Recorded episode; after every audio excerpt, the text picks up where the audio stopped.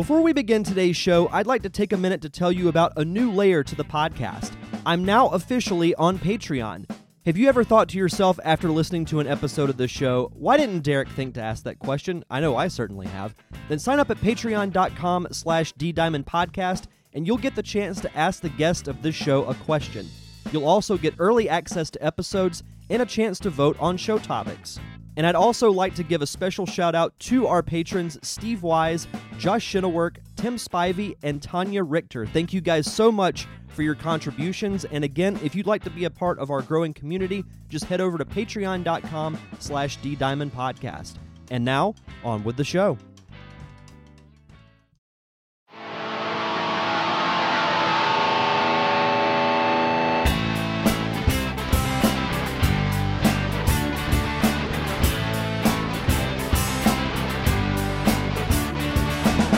Welcome to the Derek Diamond Experience podcast, where every week I take a look inside the world of film and television with those who have lived it and experienced it. I am your host, Derek Diamond, and joining me on today's show is actress Danielle Deadwyler. Danielle, how are you? I'm fantastic. How are you doing? Doing good. We were actually just talking, and I feel like it's become tradition on this show since late March, early April. We were talking about the craziness that has been the year of 2020. So, how is the the pandemic and everything else that's been going on in this crazy year uh, been affecting you and your career? Um, it put it on hold. It completely stopped. Uh, March, what I think, thirteenth. I was out in New Mexico and I was about to go to work like the next day, and they're like, "Hey, we're going to um, we're going to give you a call and let you know what's going on in the morning." I said, "Okay, cool." And next thing you know, the day after that, I was on a plane going back home. So it halted all of the the things, and for the next what six months, it's been oh reassess your life. so that's what the pandemic did to the career. Um, well, the, the the happening, the action of the career, it, everything went super interior. So yeah. Well, and that's been one positive about it is, is, you know, I know for me personally, it's given me a lot of time to do some self reflection and work on, you know, the the inner portion of yourself and not just the, you know, like writers, for example, can still sit at home and write, but actors, those who do the physical on set portion in the industry, have been essentially sitting at home. And I know that some productions have been slowly starting back. You know, I'm sure with restrictions and guidelines and things like that. So it is good to hear that things are trending in the right direction at least.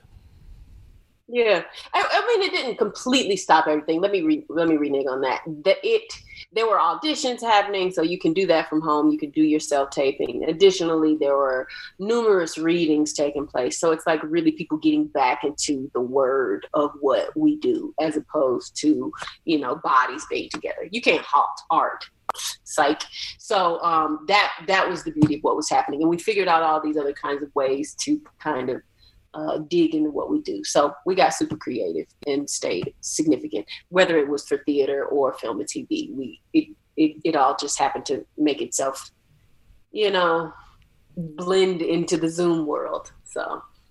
Right. Yeah. A lot of things have gone virtual. And I don't know about you, but I never even heard of Zoom until the pandemic hit, and everybody's like, "Oh, do a Zoom meeting," and I'm like, "What's that?" Like I've heard of Skype and I've heard of other programs. Skype, but... FaceTime, all that stuff, but not Zoom. Hmm. Hmm. It, uh, no, it's this is in the psyche now. It should have a vocabulary with Merriam-Webster. So it's going to be uh, added into the the dictionary i'm sure within the next year or so because it's i don't think it's going anywhere. Like there'll still be virtual aspects of things even when things are you know tr- continuing to trend in the right direction. Because i've said this almost ad nauseum on the show with people i've talked to. I don't think what we knew as normal will ever be the case again. Like i think it's no. almost like a you know when 9-11 happened back in 2001 it changed travel and changed security permanently. I think yeah. this is going to change certain things permanently. What exactly those are i'm not sure but i think it's going to happen. Yeah yeah. Germaphobes have completely been you know reified in their, their that's true That is true. So, uh, talk to me about you, you mentioned working in theater and film and television. What was it that made you want to pursue these things, and what came first, theater or your film and TV career? It was theater first. To be more precise, uh, it was dance, and dance just segued. I mean, has is a is a theatrical experience unto itself. So my mom was like, I was dancing as a three year old or something, and she's like, I'm gonna put that baby in dance. And so she put that baby in dance, and that baby continued to do all of the arts oriented things. I'm from Atlanta, so there's a rich uh, black arts culture that was happening in the 80s and the 90s. Um, so I'm very much uh, rooted from that. Um, uh, worked at or was was taught at Total Dance Theater and, and with Gary Harrison Studios. They were big people in, in theater and dance at the time, and um, I just naturally segued into into performance. Like it's just been a part of my life, um, performing professionally, performing uh, in community, and it I was like, oh, I'm not gonna do this anymore. I'm gonna be an academic. Like when I got to college, and because I was a history major and and and did more interdisciplinary studies, and thought I was gonna go into you know the become an academician and live in the collegiate world and whatnot. And the arts had something else for me, and was like burning you know the the DNA to go back to what it did and what it does. Just blend the two, blend the academics and the arts in a new in a new way, in a different way um, for my body and my mind. And so that's when I, after I taught two years, I taught elementary school for two years, fourth and fifth grade, and something just said do that pivot, and I pivoted and I did a play in, in Atlanta, um, and it hasn't ceased since. So it went back into theater, back to the root, and then Atlanta started to have a kind of boost uh, in film and TV at the time, or that, that rumbling, right? And and then and then it's just been I just been rolling ever since. And I want to echo your sentiments about Atlanta because I actually don't live extremely far from Atlanta. I live down in uh, Pensacola, uh, in Florida, so just you know four to six hours away and Atlanta is one of my favorite cities to visit. And I echo completely what you said about the culture and everything. It's something that I love to experience because Atlanta has almost become, I don't know if Hollywood East is an exaggeration, but with a lot of you know bigger Hollywood South. Hollywood South, yes. Uh, with you know some of the more recent Marvel movies that have been filmed there and other uh, big projects that have made their way to Atlanta, has just drawn more attention to the town. You know, I remember going there on family vacations as a kid. Still love going there as an adult. So I I totally echo, you know, what you said about Atlanta. hmm hmm It was a funny thing because when I started back, I did I moved to Vancouver um, with my family at the time, and my son was born in Vancouver. And Vancouver was a bit more further along with production at the time, so I I, I really started um, a film and TV career there, particularly in the commercial world, t- television and commercial world, and that got me connected to um, my reps. And then I moved back home, um, and, and, and then it started to boost in the Atlanta uh, in the Atlanta region. Well, it it makes me think to a conversation I had on the show a couple of weeks ago. Uh, now, with the emergence, really the emergence of indie film over the last several years, it's sh- mm-hmm. shown that you don't have to live in Los Angeles in order to act or to direct or really do anything in the industry. Because if you want to just make movies, you can do it in Atlanta, you can do it in Nashville, you can do it in Austin, Texas, you can do it in you know, New York. You can do it here in Florida. Mm-hmm. The pandemic has shown us you can do whatever you want to do from wherever you are. Technology is limitless, right, in that capacity. And so that's, I mean, essentially that's how uh, Devil to Pay happened. Um, you know, I wanted to connect with folks in the indie community. And I said, because hmm, I love indie movies, period. They're just, they're just, you know, an affinity, an indelible part of my my world and the way I uh, I travel through the world and the way I, you know, care for myself and sitting down in a, a movie theater and being by myself with like five other folks at noon o'clock, you know, on a Wednesday. That was rich to me. And those kinds of movies, I mean, indie movies, the ones that I would go see. And so, you know, I sat down with Lane and Ruckus. I can't remember even how they what they saw me in.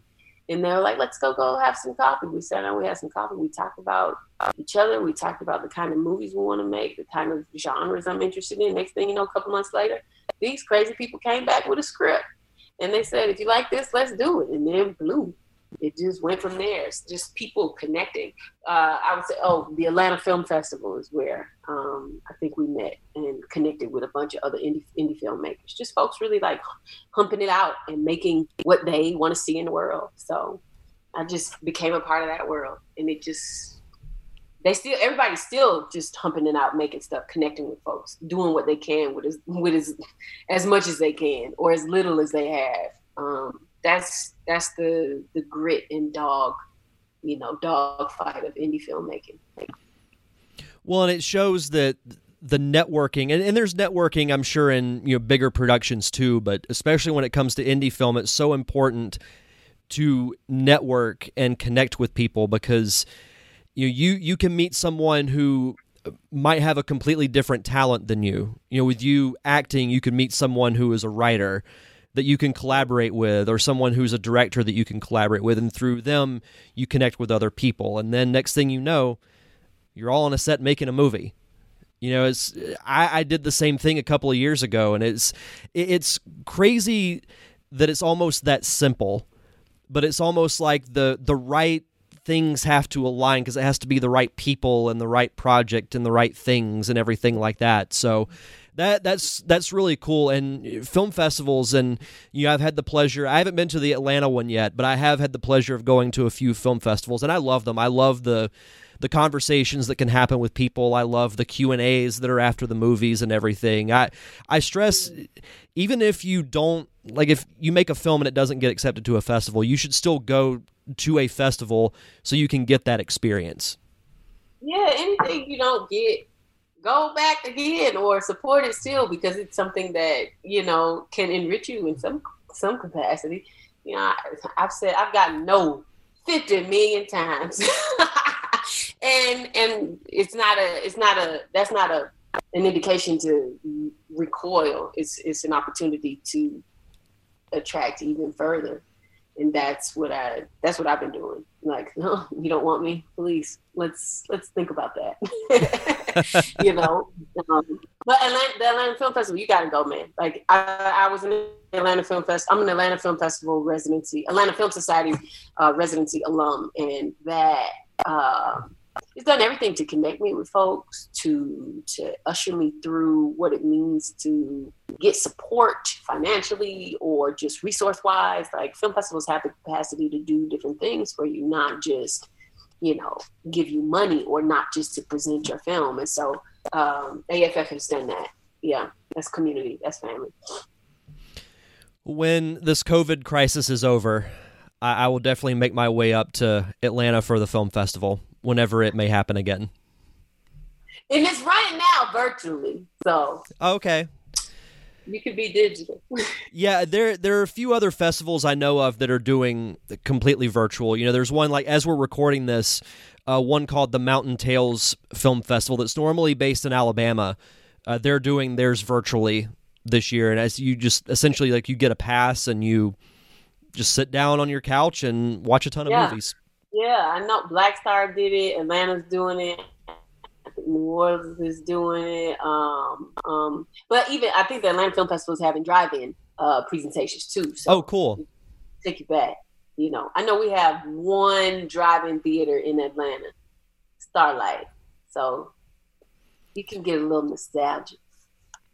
Yeah, I had uh, back in May. There was a, I think it was called the Pop Up Movie Tour that came through here, and they showed um, the original Star Wars movie.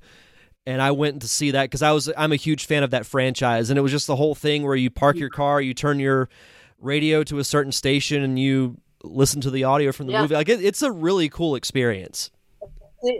Yeah, yeah. I mean, I think like it's and, and just the presenting of of films uh, have happened in all kinds of ways. I know somebody was doing something in Atlanta where they had live orchestral music playing whilst the the visuals are up, as opposed to like it just being a traditional movie. Like people are trying to push the margin. They're trying to bring people out to connect. You don't got to touch somebody physically in order to connect. You, there are all kinds of ways to do things. So um, yeah, I'm excited to to see that type of manifesting happening. Absolutely. And, and you mentioned uh, the film The Devil to Pay, which you mentioned how you got involved with it. Uh, so once you once you get the role, uh, how was your experience making the movie? Because you know through watching it, you you're the one who drives the story because you're in practically every moment of the entire movie. So how how was your experience uh, on set making this film? Man, um, engrossing like you're just consumed. And that's that tends to be the case in anything that i do. But that this is the opportunity to lead i've only had a couple other opportunities to lead films but this was you know this is somebody saying lane and ruckus came to me like we want you to do this. We're not going to do it if you don't do it. I mean or, or we may not do it if you don't do it. And they said okay. I said okay let's go. So we were up in the north georgia mountains for like a month huffing it out uh, you know, all over the place. They were getting resources on the whim or, or, um, um, making trucks happen, cars happen from folks. Like it was favors. It was, it was really, you know, a, a, a get down in the dirt kind of movie. Uh, and I, I, just, you just stay in it at the end of the day. There's nothing to, you, you don't come back. Like you go home, I take a shower, you're back in it because you're up the next morning, um, ready to dig into another section of the film. Um, and you just, it's just keep going, keep going. It was a beautiful experience just to be with people and like making that shit happen. It was it's it's what you want to do. It's a team. It's a it's a little nation working toward a little goal. Um and it's hard. It was cold, you know. It's it's it's it's it's I'm trying to remember. It's it's beautiful. I we saw the leaves change, you know, and that's like being deep under it, right? Like sometimes you I don't know. It was just, it was just glorious. It was really lovely to be in the experience um, with, with, with with people. Yeah, and my son was a part of it too. He played my son. Oh, that's fantastic. No, he was he was great. I I, I loved the scenes with you two together. I mean, that, that explains the chemistry you guys had. Yeah, yeah. No, I mean, Lane and Ruckus were adamant in asking him uh, to do it because they want, you know, they wanted the mother uh, mother son uh, camaraderie, the mother son love, and they auditioned some other boys, but they like they're like, could you ask Ezra one more time? And he had done an audition for a short film before, like not too long before uh, they had asked, and he was like, "No, I don't know, I don't, I didn't feel comfortable with my audition. I could have done it better this way." I was like, "Excuse me, okay, cool, no." But then they came back. He was like, "Really? Okay, I'll give it another go."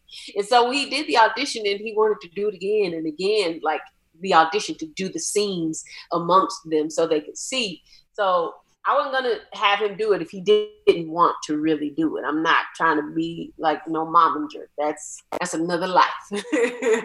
but he ended up saying yes, and so um, it was beautiful for him to, to to come up and play. I think he did like like a week or something, only on the weekend because uh, of course he was in school. So yeah, it was a beautiful thing. Sounds like you have a future actor on your hands.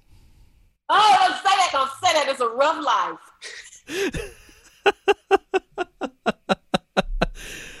uh, maybe so. he's a Fortniter. I, am cool with that, and he's he's his own editor, so he taught himself to edit. I'm like, okay, cool, that's funky. We can use that, but I don't know. We'll see about the act. Yeah. well, I mean, editing's a good skill to have too. You know, editing's very important as well. So yeah. Yeah. you you never know. So he's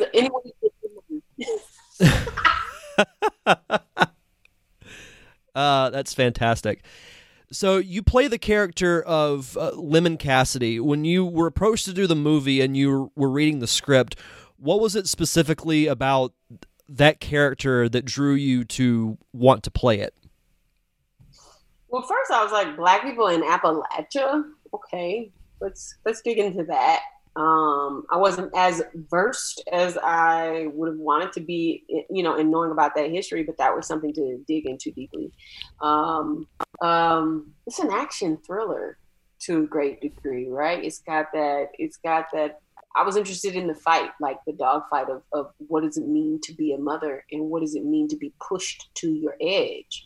Um, I feel like that all the time. It's about, you know, negotiating or juggling all of these selves, all of these these different spheres. And Lemon is doing that. Lemon is trying to. She's where is my husband? How do I uh, protect my child? How do I maintain my land? How do I deal with these fuck up people who are trying to impose themselves on me. You know, it's very much a, I mean, it, it, could have been any kind of body that did this work, but because my black body, my black womanhood body is doing it, is that makes it political in a different sense. It's a metaphor for the things that are happening now. And so um, to show um, that resistance, to show uh, how we inter- can intellectually um, uh, finagle our ways through people who are trying to um, um, corner us. That's what I was down for. Uh, and to take to take that that that lead and, and and really show that kind of a that kind of a spirit that's that's attractive in a role. That's what you want to do. You want to show somebody who who makes a leap from what they had been doing to to then. So she goes from somebody who's being pushed around to somebody who uh, is smart enough to outwit some folks. So that was a attractive. That's what made that's what made Devil to Pay funky.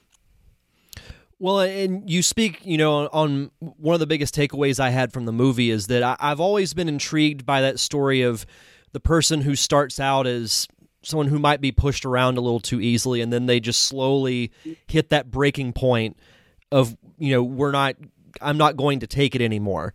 And to see that mm-hmm. transformation is is really cool to see on screen. And I, I think also the world that was created, and I'm going to try and stay away from spoilers from people who haven't seen the movie yet, but I think the world that was created, because it's almost like, yeah, it takes place in modern times, it seems like, but there's also a little bit of like an old school, like, because you mentioned, you know, the, the self governing society that you live in, and also like dealing with issues in their own way. They're like self-governing. They're apart, almost apart from the entire world.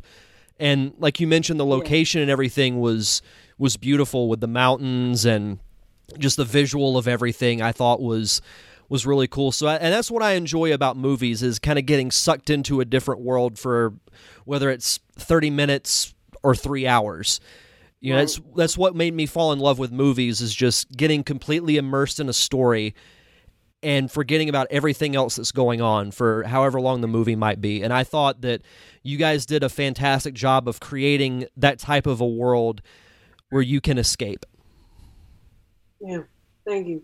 That's, I mean, that was the experience. I, I don't know if I like properly said that before, but it was, it was being consumed in this mountainous region, and to feel like you are away from everything, and to feel like you, you know, whoever is around you is who is who's governing with each other, right? Um, and so, you know, there weren't people around at the end of the day. it's pretty, it's pretty quiet. It's pretty secluded. It's already, it's getting towards. I think we were like October, November when we were shooting, and it, this isn't the section of of North Georgia where people are like, you know, let's go shopping and getting, you know, some rocks and so, no, it wasn't that cute. It was it was a little more, you know, desolate and you could hear things outside, like, you know, coyotes or something. I don't know what they were. I didn't see them, but they were there. Uh, so yeah, it does. It does. You are in a whole nother world because we were, we were all living in another world together. We were all in this like huge farm mountain house. Um, huffing it out. So yeah. Well, it's cool to see areas like that still around because I, I grew up in a small town of you know, less than 500 people, so I know what it's like to be in that type of rural, like isolated from the rest of the world type of environment. So to see that on screen and you and there's a scene specifically where you're looking your character is looking for a car and you say I have nothing to barter with and you're like, wow, this feels like old school, like 18th century type stuff where people are trading, you know, food for cattle and things like that. So it was, it, it was. we about to go back. this, yeah. Uh, at, at, this point, it wouldn't surprise me. But um, no, it was like I said. My biggest takeaway from the movie is that I love that world that was created through the writing and then you guys bringing it to life from the visuals to your performance to all the other actors' performances. Like it felt like a very believable society that I could see existing in North Georgia. And I I, I think yeah, that's. I mean, oh, go ahead. We don't forget that that's like that's a lot of America, though, right? Like that's what it is. You know, uh, these small towns who are deeply um, distanced literally from big cities. And we are in they're in an experience of of being at home a lot you know uh, and not necessarily i mean they have access to internet they have you know access to cable and things like that but there's a distance when it's not happening close to you unless you choose to be one of those folks who travels outside of that world, who says, "I hate this place. I'm going. I'm never going back home ever." You know what I mean? So um, I just I want people to know that like that's a real thing. You know, because as a part of, uh, or it's a real experience. It's an experience that has not yet completely that that experience is not dissolved. Right? Those pe- people who live these types of lives and it's still crazy to think that we're in 2020 and there's you know the population is so much bigger cities have grown bigger, but there are still those little pockets where they're isolated from the rest of the world. Yeah, that's why you have these crazy stories about things happening to folks, and yeah, yeah. So there's value in Devil to Pay beyond murder. and usually those stories happen in Florida. I was gonna let you say it. It's like every story I read is like, oh, a a man in Florida, wherever the city may be, and I'm just like, oh, guys, come on, can we get it together? No. no, we can't. Apparently. And uh, Georgia uh, and Florida are right next to each other, so I'm not even gonna let I'm not even gonna let us slip, let us slide. Nope. We could you guys are just like the the neighbor that just hears the disturbance at the house, but you just don't want to like. You're like, yeah, we should probably go check on them, but nah, we're good. No, we sit outside with beers and watch. even yeah, even better. And you know what? I wouldn't blame you in the slightest. Not in the slightest. So uh, as so as we start to wrap up here, I, I did want to ask, what is one? It could, be, it could be a funny, crazy, or any type of story that happened on the set of The Devil to Pay that stood out to you. Oh, oh man, you know that was so many years ago. Oh, that's a hard one. I mean, at the, at the end, there's a um, of course, there's a distillery up there. and you you what do you do when you finish a movie? You go to the distillery right? And so we went there and learned about moonshine and the gloriousness of moonshine. Oh boy. I, don't oh boy me. I just told you to sit down and watch florida do what they do. We're gonna have some moonshine or some brew either one. So but no that was cool. I, i'm pretty sure also a a coyote or some four-legged animal came up to the house and you know did that kind of thing where they go just want you to know i'm here and i see you and you see me. And then he just went back into the darkness. So i never went outside alone to say the least. That was a very wise decision and ain't no street lights like that. It's dark. It's like Vantablack dark, you know? You gotta be careful. That's another thing with those small towns too, or those rural areas, there are no street lights. So it's like even when you're driving at night and you have your, your headlights it's yeah. still really dark and you can't really see much. And I'm black, dude. So you know. Yeah, that's that's nuts. But uh, last thing I wanted to ask you before we get out of here. So, uh, when I was looking up your IMDb, there was something I saw that I, I, had to ask you about. So, you were in a couple of episodes of one of my most recent favorite TV shows, and that was Watchmen. Oh, yeah. How was your experience on that? Because I, I thought that show was amazing. There is a rigor to uh, just and that's not to say that anybody else isn't but there's there was a rigor to making that episode um, that i haven't experienced. There was a technical rigor and a performative rigor that was being called on. And we would do scenes eh, you know um, stephen williams who directed it he talked about wanting theater actors somebody who could you know like hold a particular um, a, a, certain breath, a longevity, right? So these we would do some of the scenes, they would be 20 minutes long. And and and it was all, you know, a single take. So so it was this was this was beautiful because it's like you're deep in it, right? And and the the camera everybody has to be on point in order for something to make sense. In order for you, you know, to get to that's what we're looking for. So we would be doing these 20 minute long scene, possibly 15, 20 minutes. And then we would get to say 17th, 20th take. And Steve would be like, okay, now we get somewhere. And I'd be like, yeah, let's go, mother, let's go.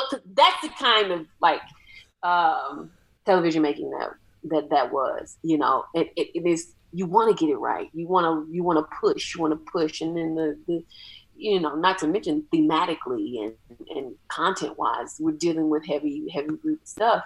So, I mean, all that to say, like, that's where you want to, that's the kind of stuff you want to make. You want to make stuff that's pushing you, that's pushing the crew, that's pushing all of us to, to, to get to, to some goal. Like it's not a perfection, but it's, it's something akin to it. Uh, it's, I think it's akin to the energy of I think you can have a good energy. You may not reach what you that thing, but everybody can be working towards the same thing. And I think that's what Watchmen was. That experience was for me. Fantastic. No, like I said, I thought that show was really well done, and I remember uh, hearing about it and was curious as to how they would pull it off because you know the movie came out now I think over a decade ago, and it, it was um, very divided as far as whether people liked it or not. I personally liked it because I had read the book beforehand, so I knew what to expect. But no, I, I thought the the show from start to finish was was very good. So that that's awesome that you got to be involved with that. Yeah, yeah, no, truly, truly a blessed opportunity. Yeah, yeah, and I mean they Emmy winners. Ha! Yeah. Boom. Absolutely. So, um, what is one piece of advice that you could give to an aspiring actor or actress? Ooh. Ooh. um everything counts. That's what I'm gonna say. Everything counts. The smallest thing, the grandest thing.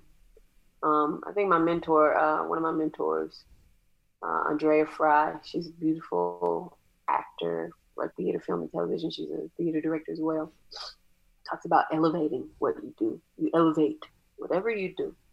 Um, um, and I think that that is set with me very well. Because, um, you know, people always want this next thing, and it's not about that. It's literally your life is literally about where you are in the present, because that's all you have. And your project is about where you are in the present.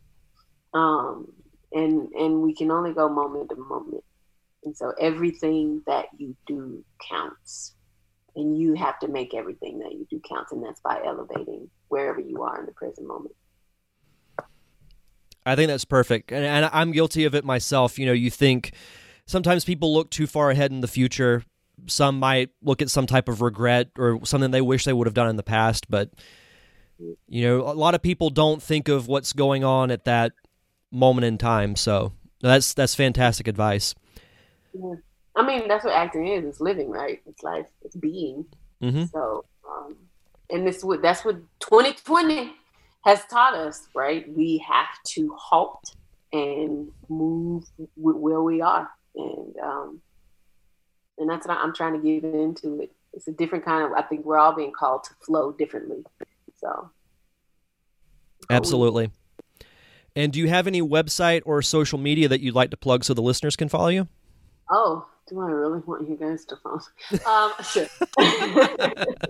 I'm a, uh, Danielle Deadwyler uh, at Danielle Deadwyler on Instagram. Um, I am not a Twitter talker, but I'm present ish. I'm at Captain underscore D underscore. Facebook is Danielle Deadwyler. And if you just want to go to my website, it's danielledeadwyler.com. I'm there. Awesome.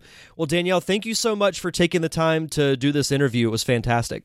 Man, Derek, thank you so much for having me.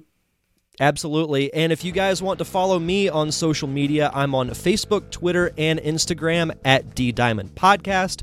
You can subscribe to the show on Apple Podcasts, Spotify, anywhere you get your podcast for free. Just search for the Derek Diamond Experience. And of course, thank you to my close friends, the Unicorn Wranglers, for providing the theme music for the podcast. You can check out all their music on Apple Music, Google Play, and Spotify.